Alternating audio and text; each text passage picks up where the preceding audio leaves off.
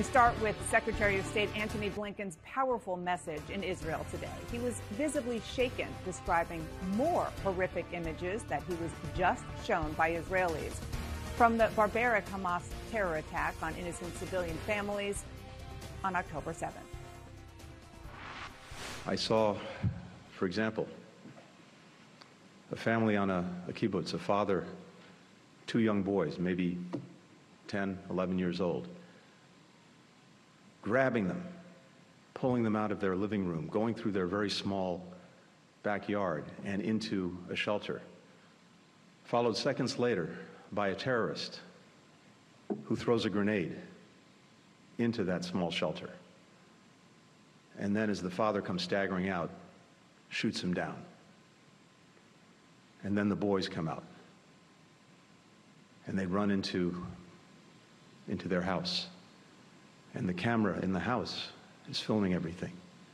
And they're crying. Where's daddy? One says. The other says, They killed daddy. Where's my mommy? And then the terrorist comes in and casually opens the refrigerator and starts to eat from it. That's what we're dealing with.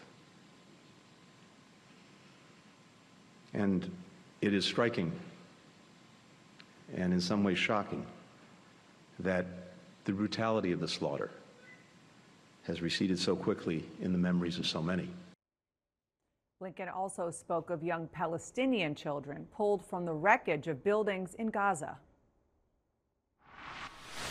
When I look into their eyes through the TV screen, I see my own children.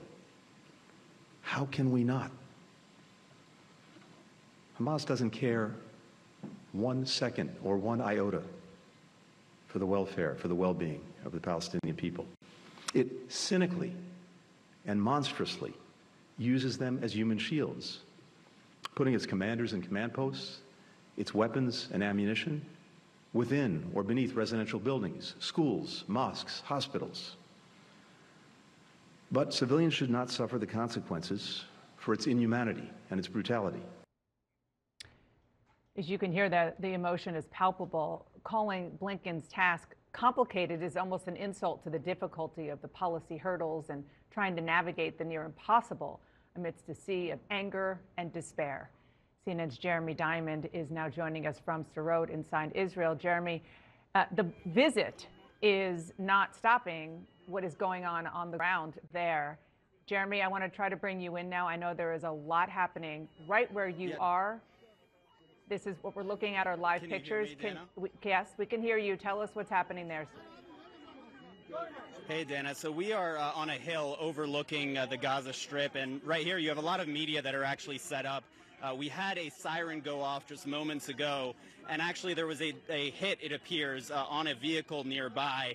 Uh, we are standing, again, there's a lot of media here because this is one of the overlook points to look into the Gaza Strip.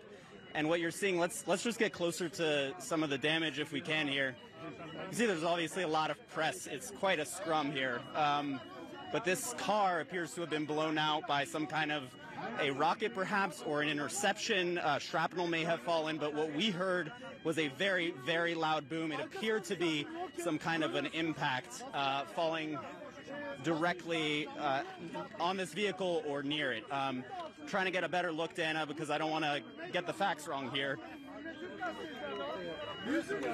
But you can see that obviously this vehicle, there's quite a lot of damage to it, and we heard a very loud impact. Let me walk around this way with my cameraman, Matthias, if he can follow me here.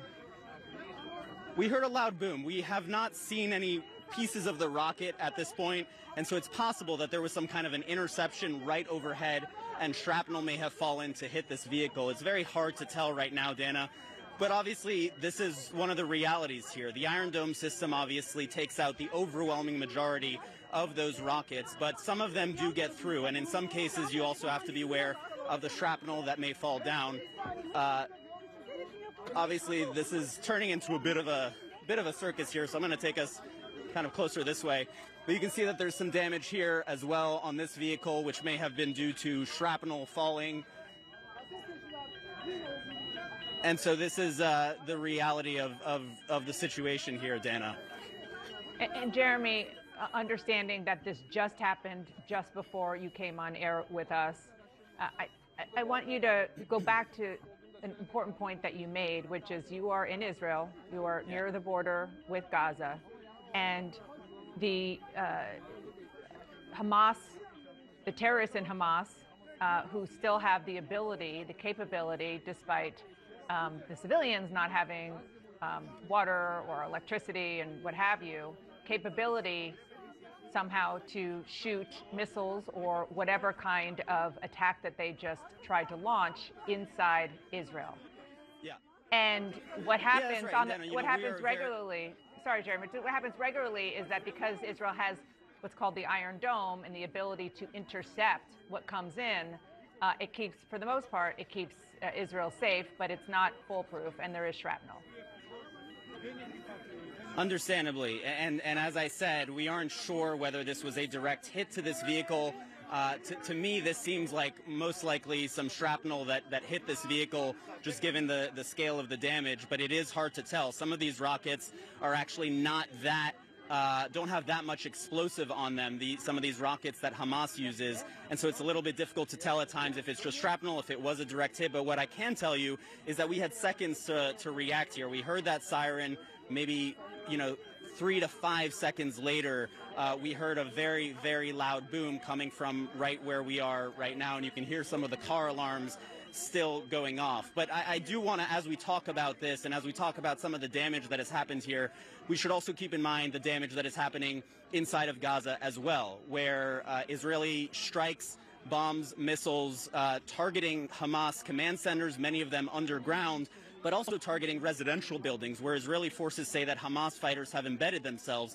In Gaza, they don't have an early warning system. In Gaza, they don't have bomb shelters to rush into as we were able to do. And we have watched, of course, as the toll of casualties in Gaza has really mounted quite substantially uh, over these last three and a half weeks of war. So I do think that that's something we keep in mind, especially as there's quite a, a, a, scrum of media here. And one of the reasons everyone is here is because, again, these positions over here is where we are posted to kind of watch the activity uh, inside uh, the Gaza Strip. Dana? All right, Jeremy, um, stay safe, please. I know you don't need me to tell you that. Uh, but, but also, I just want to say that this is happening while, as, again, as I just played at the beginning of the show, the U.S. Secretary of State is, is there, is in the region, not where Jeremy is, but uh, is in Israel. Thank you so much for that.